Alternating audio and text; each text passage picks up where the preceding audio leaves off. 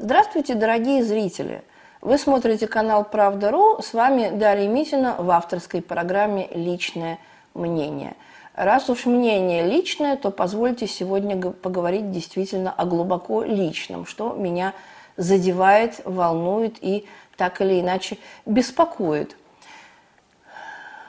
5 декабря, несколько дней назад, страна отметила, кто-то, может быть, не отмечал, но мы-то, естественно, отметили, 10 лет со дня так называемых болотных событий. Я не очень люблю этот термин, как, собственно говоря, мне не очень нравилась идея переноса массовых гражданских протестов зимой 2011-2012 годов с площади революции на Болотную площадь, которую навязали э, протестующим российские власти. Но, тем не менее, нужно признать, что это были самые массовые протесты и самое массовое гражданское движение за последние 20 лет – кто-то говорит о том, что это были самые массовые народные выступления за весь постсоветский период. Это не так. Если вы вспомните 90-е годы, то самые массовые выступления, конечно, были в период 93-95 годов, а, в год переворота государственного, совершенного узурпатором Борисом Ельциным, в год расстрела Верховного Совета – Российской Федерации и э, в годы наступившей реакции. В 1993 году, в мае месяце, мы наблюдали самое массовое выступление за всю постсоветскую историю, когда полмиллиона человек, полмиллиона москвичей, более 500 тысяч вышли на улицы на протестную демонстрацию – и мы, в общем, хорошо это помним. Я думаю, что неплохо это помнят даже те, которые называют болотные протесты самыми массовыми протестами. Просто им не очень хочется признавать, что, э, в общем-то, в 93 году а, улицы заполняла в основном просоветски настроенная часть общества. Левая оппозиция, коммунистическая оппозиция, социалисты, патриоты – вот. Но, тем не менее, мы знаем, что и это массовое движение было подавлено кровавым образом. Год расстрела, 93 год, кровавый октябрь мы не забудем никогда. Что же было в 2011-2012 году? Почему это движение потерпело поражение? Какие уроки мы можем извлечь сегодня из этого самого движения? Вы помните, да, я кратко напомню предысторию для тех, кто забыл – Президентом России тогда был не Владимир Путин, да, сейчас это уже, наверное, как-то даже смешно и удивительно звучит, но тем не менее, да, президентом был не Путин, президентом был Дмитрий Анатольевич Медведев. И э, в сентябре 2011 года случилась так называемая рокировка. Два э, высших лица в стране, президент Медведев и тогдашний премьер-министр Владимир Путин договорились о том, что на весенних выборах в 2012 году они просто поменяются местами, да, то есть осуществится такая рокировочка, как мгновенно эту политтехнологическую операцию назвали в прессе. Это, конечно, вызвало взрыв возмущения, который получил дополнительный импульс в ходе э, проходивших э, парламентских выборов когда, собственно говоря, выборы прошли настолько грязно, с таким количеством фальсификаций, что «Единая Россия» тогда получила совершенно зашкаливающие проценты, и э, оппозиционные партии, естественно, не досчитались э, многих э, тысяч, а то и миллионов голосов.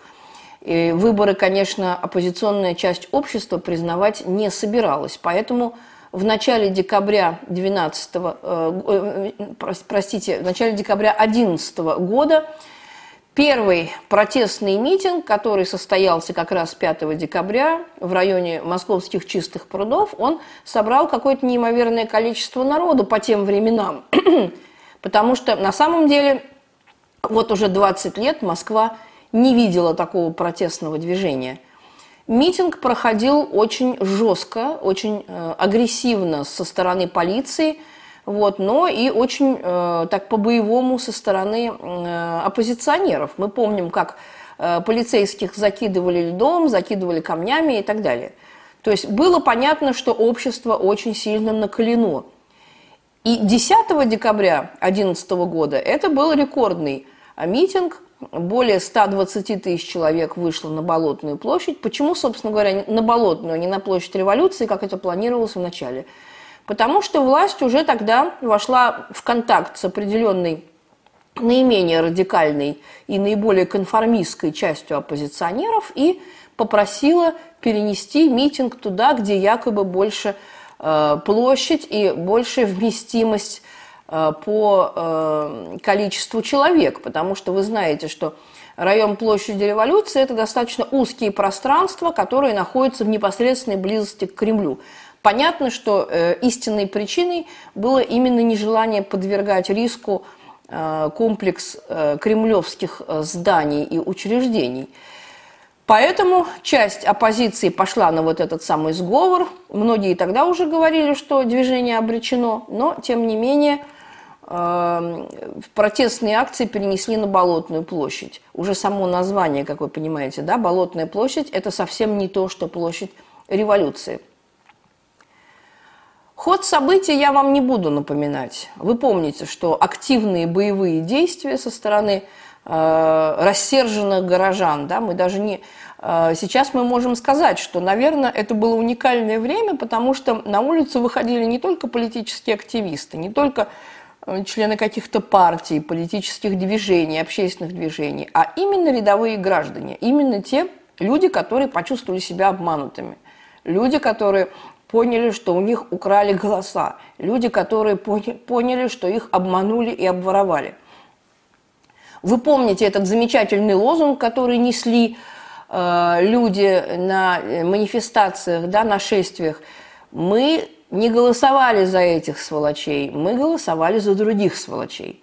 То есть народ, он достаточно объективно оценивал качество избранных депутатов и, собственно говоря, тех депутатов, которые не избрали, но, тем не менее, люди вышли отстаивать свое право на выбор.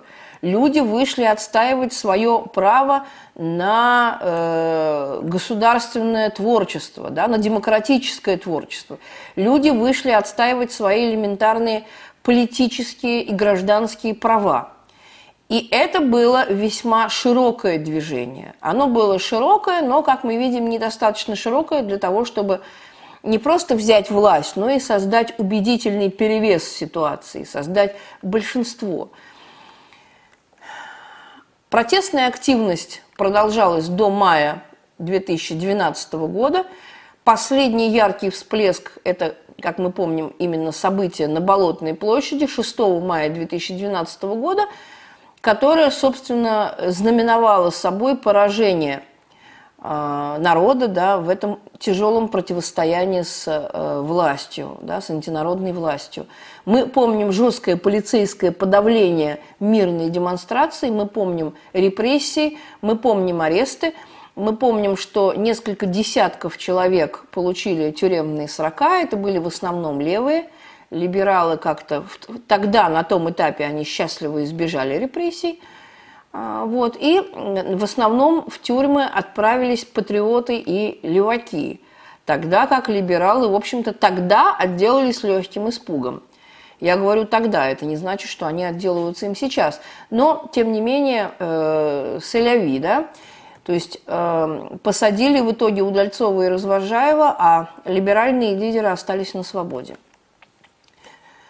К сожалению, к сожалению, я не могу сказать, что э, протест 6 мая 2012 года был таким же массовым, как протест 10 декабря.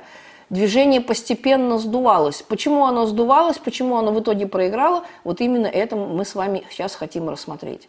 Ну, во-первых, почему, собственно говоря, протест был массовым, и многие поверили в то, что победа близка, что вот еще немножко, еще один рывок, еще одно усилие, и Путин побежит из Кремля, и, так сказать, над Кремлем будет реять победный флаг. Кстати, непонятно какой. То ли красный, то ли э, имперский триколор, да, который носили с собой националисты, то ли флаг какой-то либеральной партии. Тогда еще было совершенно непонятно – настолько разные, настолько разнообразные политические страты выходили на этот протест, что, в общем-то, было неясно, кто в итоге возьмет вверх. И поначалу, поначалу казалось, что протестная масса, она в основном левая, потому что большая часть флагов были красными.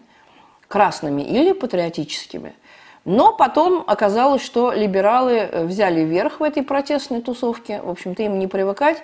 Политиканство – это, в общем-то, их профессия, поэтому в, конеч... в конечном итоге мы видим, что протест потихоньку окрашивался все более и более либеральные тона.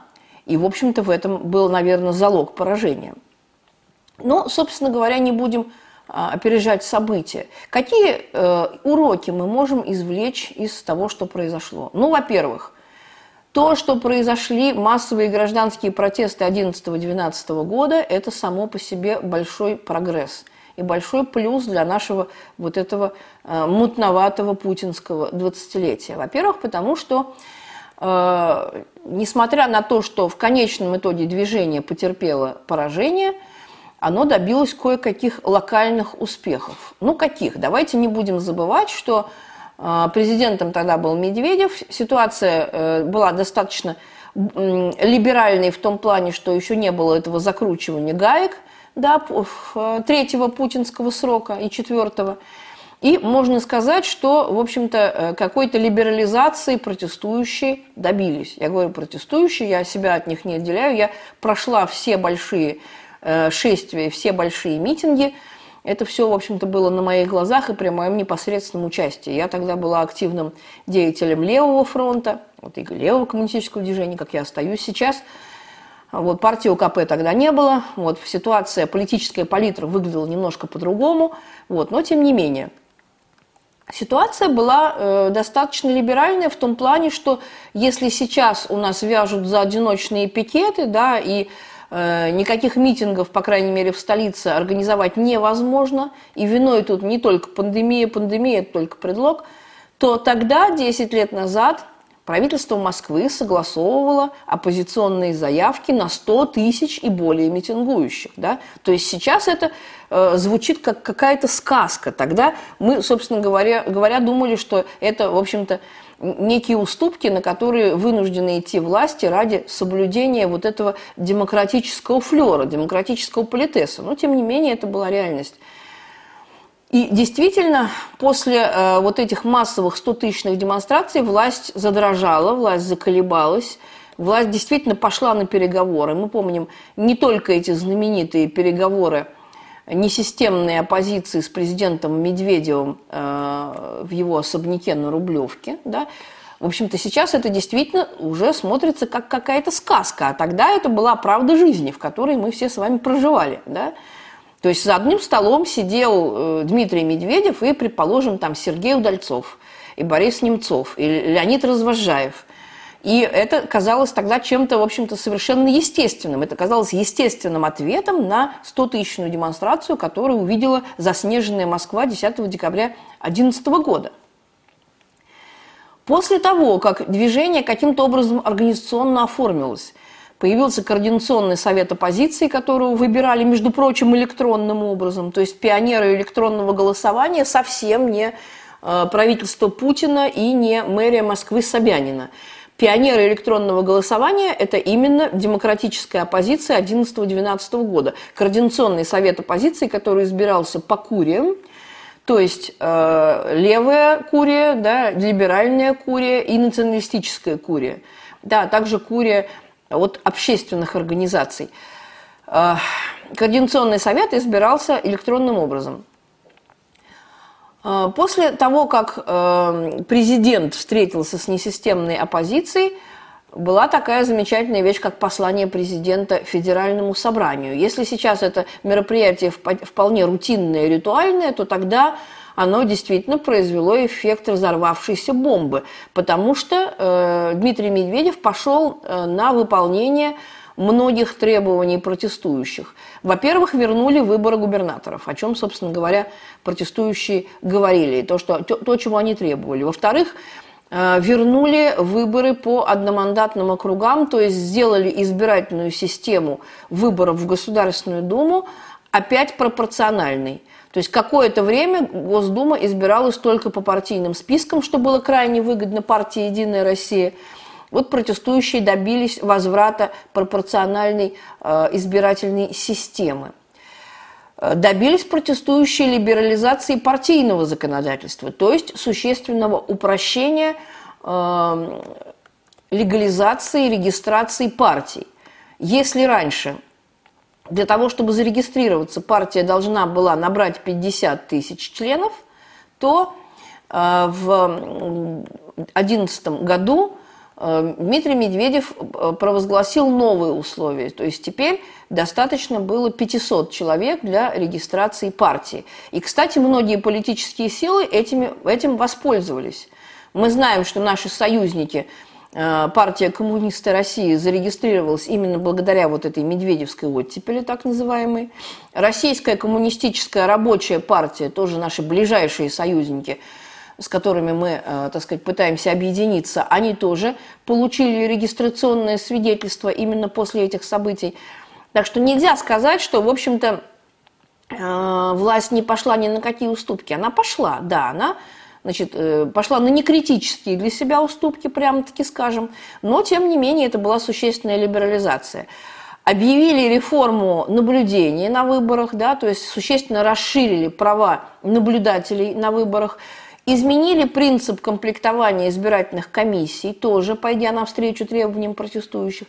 То есть мы увидели собственными глазами, как только протестующие от абстрактных лозунгов, кричалок – проклятий, да, ругательств в адрес Путина, там, Медведева, властей, Кремля в целом перешли к созданию конструктивной программы, сразу это возымело действие, сразу это возымело некий позитивный эффект, потому что Координационный совет оппозиции занялся сразу выработкой программы. Но ущербность этой программы, она была совершенно очевидная. Она как бы предопределяла поражение, потому что в программе упор делался именно на политические и гражданские права, но совершенно не затрагивались экономические вопросы, потому что это был предмет непреодолимых э, разногласий между политическими силами. Ну, никогда не договорится коммунист с либералом, так сказать, по земельному вопросу, да, кому в этой земле лежать. Никогда он не договорится. Никогда не договорится коммунист с либералом о том, кому должны принадлежать основные производственной мощности в стране, кому должна принадлежать промышленность, транспорт, связь, недра и так далее. Естественно, диаметрально противоположный подход во всем. Никогда не договорится либерал с э, левым по поводу ключевых элементов трудового законодательства, по поводу ключевых элементов социального законодательства. И в этом, конечно, был залог неуспеха. Потому что как бы эти силы не складывались, да, сколько бы координационных советов не создали, какие бы митинги не водили по Москве, тем не менее, единства действий не было и единой программы действий не было. И это было первым, как говорится, залогом поражения. Вторым залогом поражения это была достаточно, скажем так, э, пассивность и не наступательность протестующих. Мы помним, да, регулярные митинги раз в неделю. Мы здесь власть, привет, Путин, мы придем еще. Вот, мы уходим, но мы придем еще через недельку. Так, дорогие товарищи, власть не берется. Мы, конечно, не призываем брать пример с Украины в политическом плане, да, в содержательном плане, но в отношении формы, да, Украинцы-то как раз пошли по правильному пути. Вот этот бессрочный Майдан, бессрочное э, силовое давление на власть, оно в конечном итоге привело э, нынешнюю киевскую хунту к победе. Понятно, что победить можно только тогда, когда протест становится бессрочным и наступательным. А если в выходные походил, помахал флажочком и пошел домой пить чай, конечно, никакой власти тебе на блюдечке никто не принесет. И этого тогда не понимали. Вот эта вот э, сезонность, да, вот этого протеста, да, каждую неделю строго выходные, над нами все смеялись, в общем-то, все те страны, которые сами прошли через революции. А мы были настолько упоены какими-то мелкими локальными успехами, что мы, конечно, этого не замечали и не слышали. Ну, я в данном случае не о себе, я в данном случае об основной массе оппозиционеров.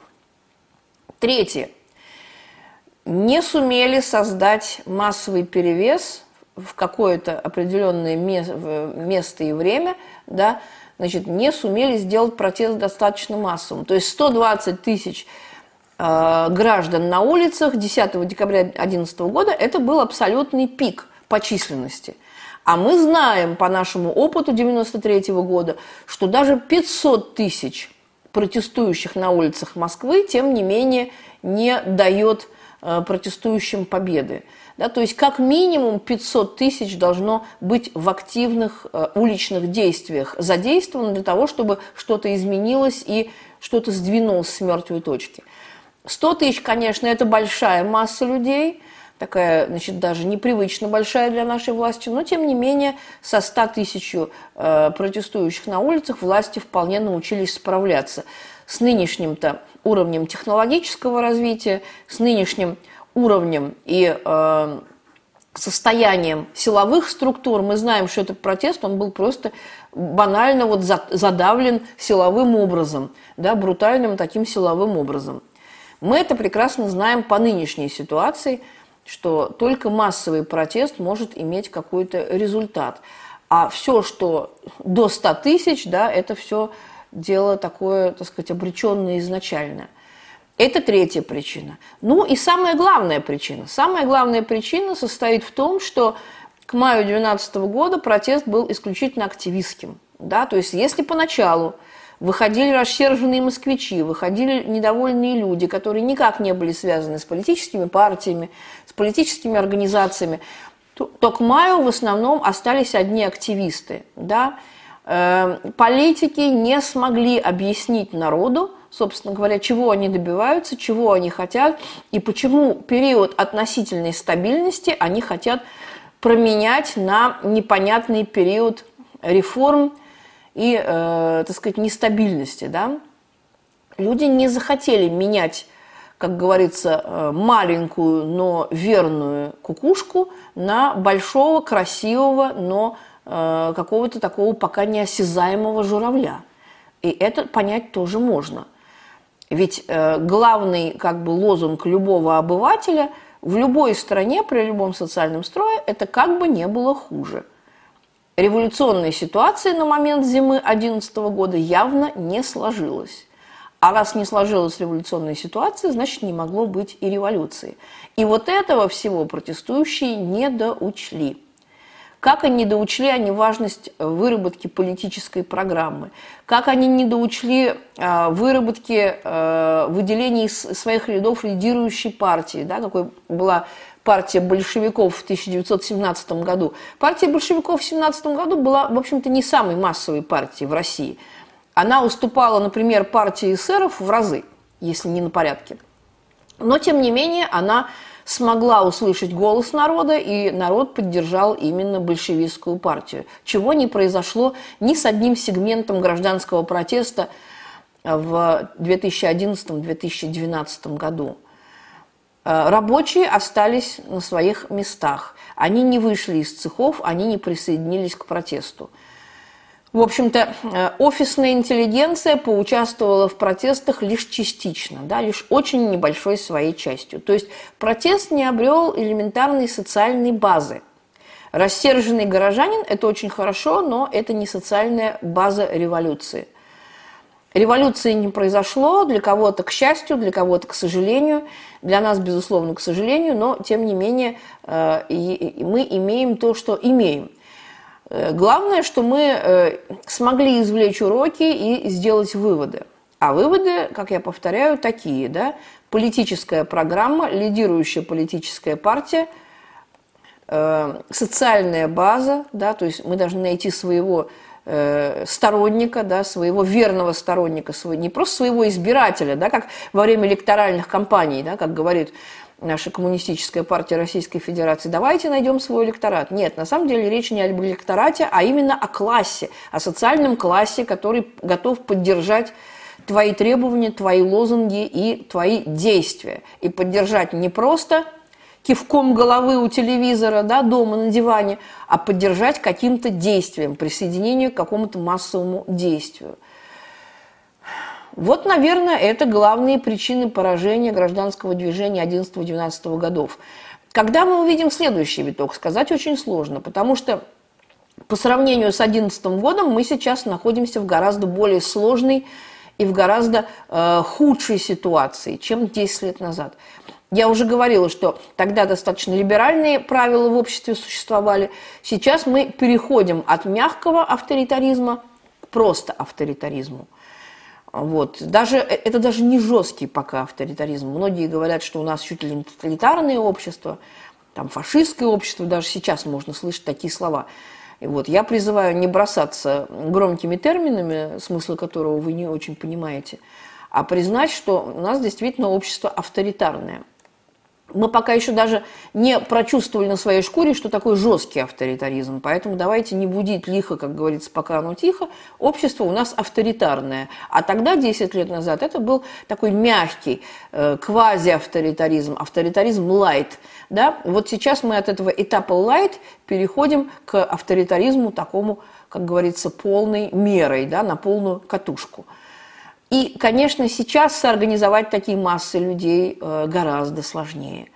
Это большая проблема. Что с этим делать? Никто, наверное, сегодня не выдаст вам готового рецепта. И я не готова его выдать. Давайте думать об этом с вами вместе, вместе обсуждать и, как говорится, в спорах рождается истина. С вами была Дарья Митина. Всего хорошего. До свидания.